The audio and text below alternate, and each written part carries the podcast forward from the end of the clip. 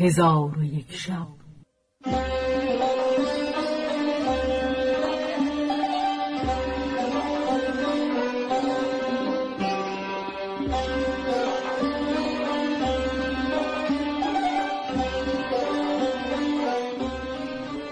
داستانهایی برآمده از ژرفای تاریخ و تمدن و فرهنگ مشرق زمین.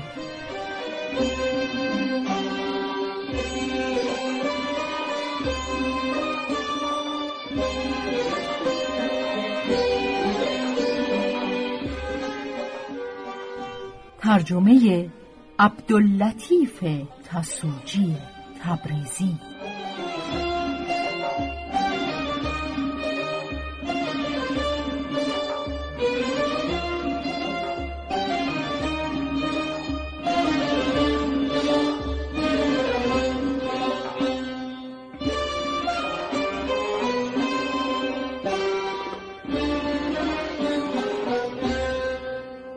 چون شب یکصد و شست و سوم برآمد.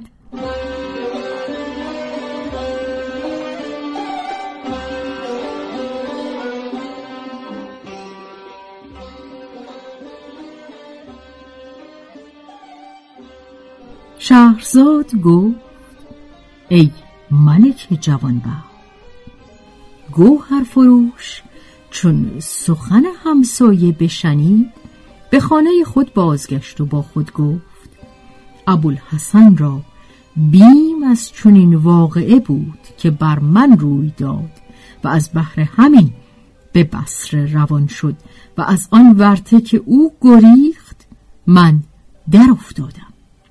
پس اندک اندک دزدیده شدن متاع خانه گوهر فروش به گوش همه کس رسید و از هر سوی روی به دو آوردند. پاره دلجویی و بعضی سرزنش می کردند و گوهر فروش از غایت اندوه و حزن خوردنی و نوشیدنی نمی خورد و نمی نوشید روزی به افسوس و ندامت نشسته بود.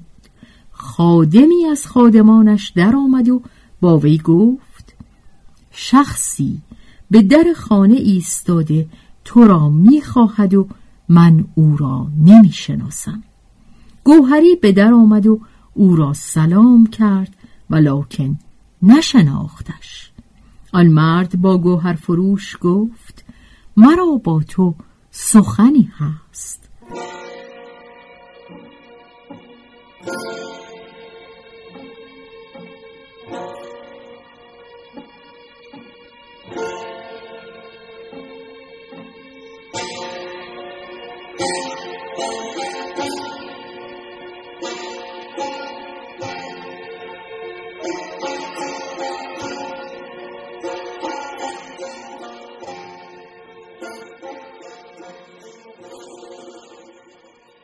پس گوهری او را به درون خانه آورده حدیث باز پرسید.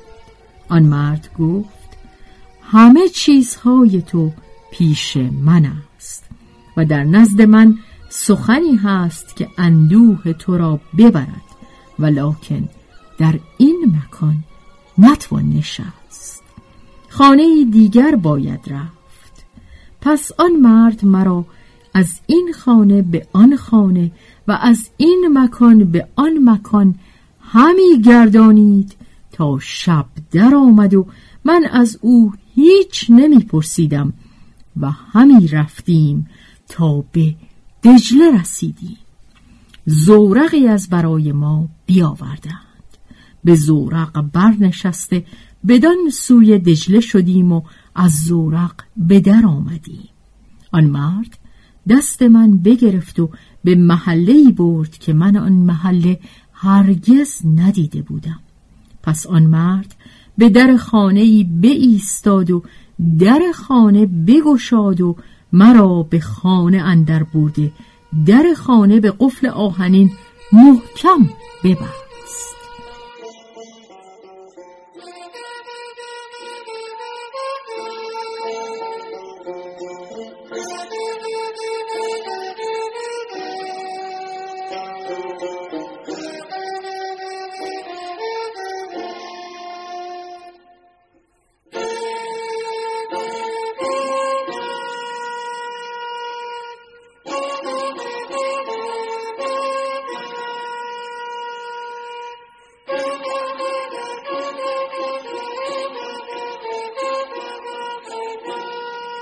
پس مرا.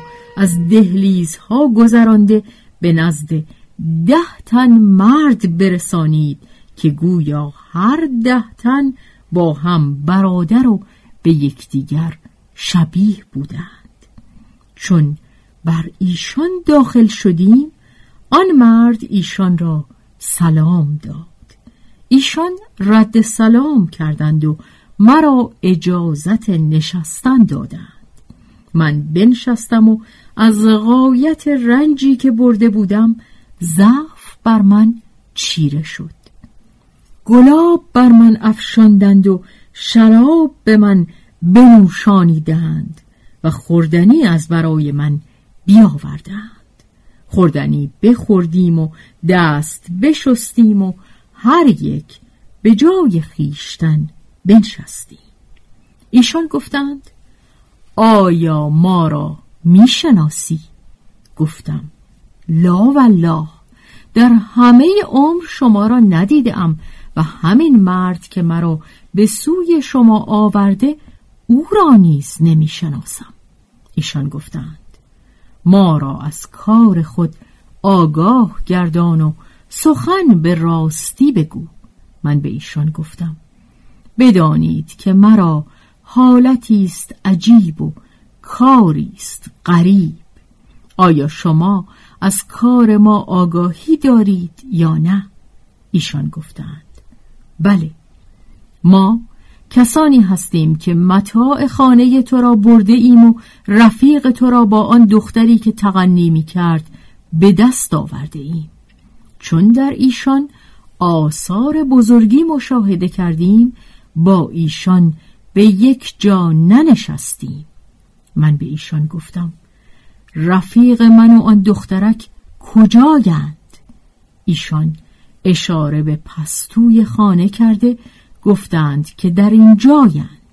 ولکن ای برادر به خدا سوگند که هیچ یک از ما راز ایشان را آشکار نکرده و پرده ایشان بر نداشته و از آن وقت که ایشان را آورده ایم حال ایشان را نپرسیده ایم و از برای همین بود که ایشان را نکشته ایم. تو اکنون حقیقت کار ایشان با ما بگو که تو و ایشان در امان هستی.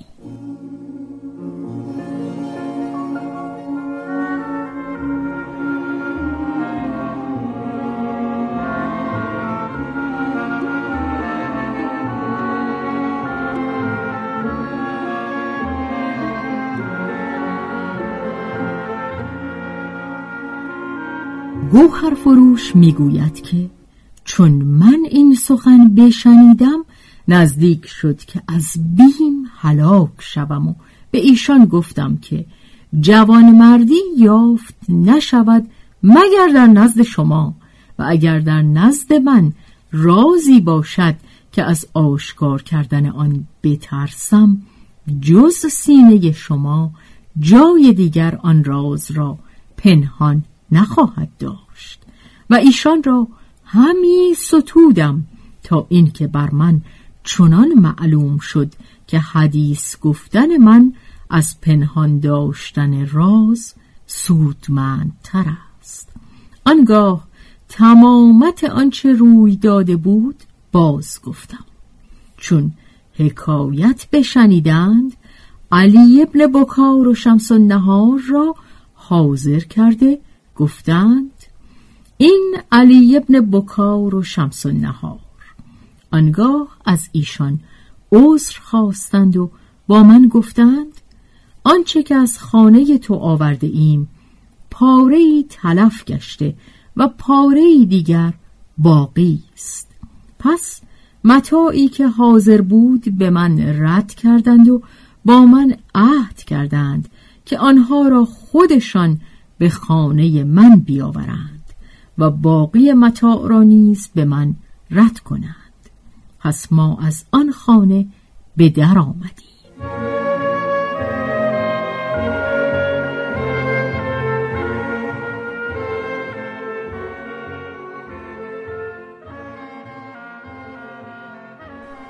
مرا کار بدین گونه شد و اما علی ابن بکار و شمس النهار از بیم به هلاکت نزدیک بودند. من پیش ایشان رفته سلام کردم و به ایشان گفتم به کنیزکان شما چه گذشت و ایشان به کجا رفتند. گفتند ما را از ایشان خبری نیست. پس همه با هم بیامدیم تا به مکانی که زورق بدانجا بود برسیدیم. ما را به زورق گذاشته بدان سوی دجله گذراندند. از زورق بیرون شدیم و هنوز ننشسته بودیم که سواری چند به ما احاطه کردند.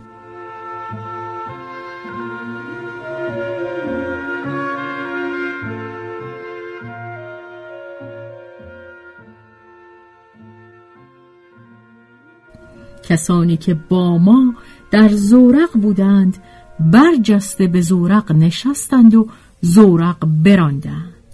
من با علی ابن بکار و شمس النهار در آنجا بماندیم. نه قدرت رفتن داشتیم و نه طاقت نشستن.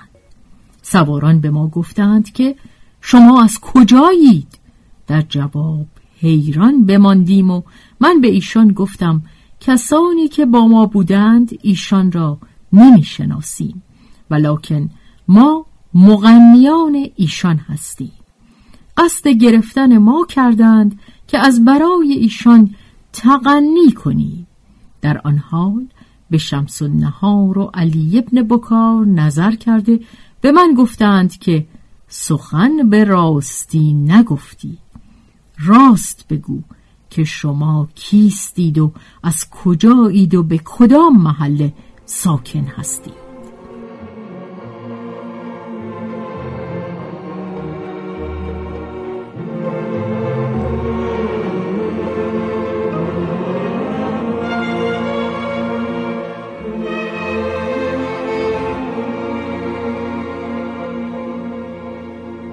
گوهری گفت من ندانستم که چه گویم.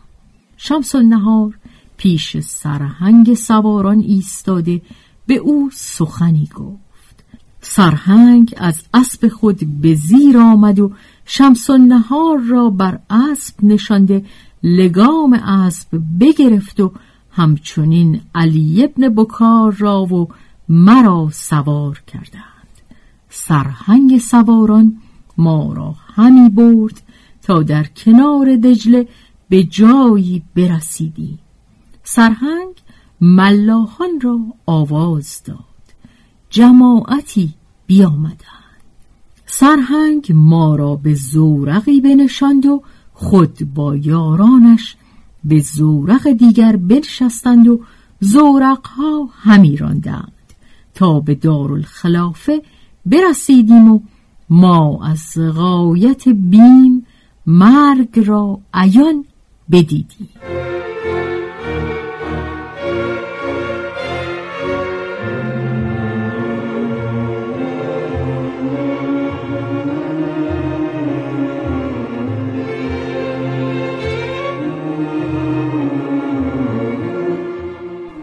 آنگاه از زورق به در آمدیم سرهنگ سواران شمس النهار را به دارالخلافه برد و جمعی از سواران با ما بودند تا به خانه علی ابن بکار برسیدیم.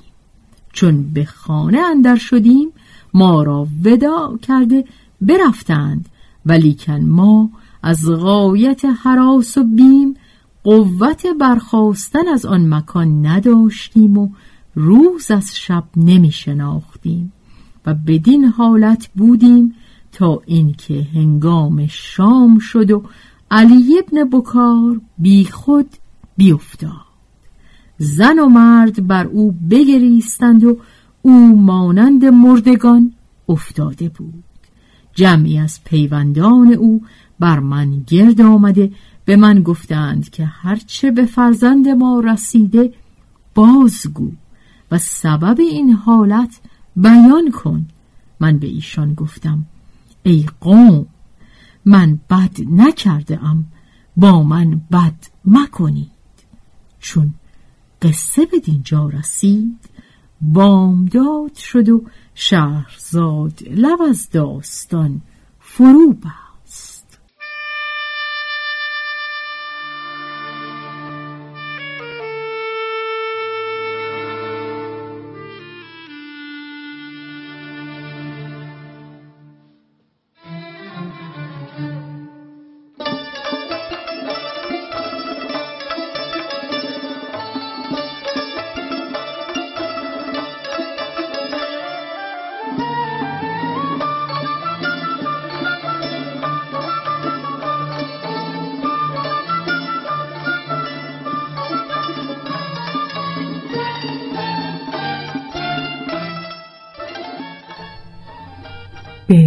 روایت شهرزاد فتوهی.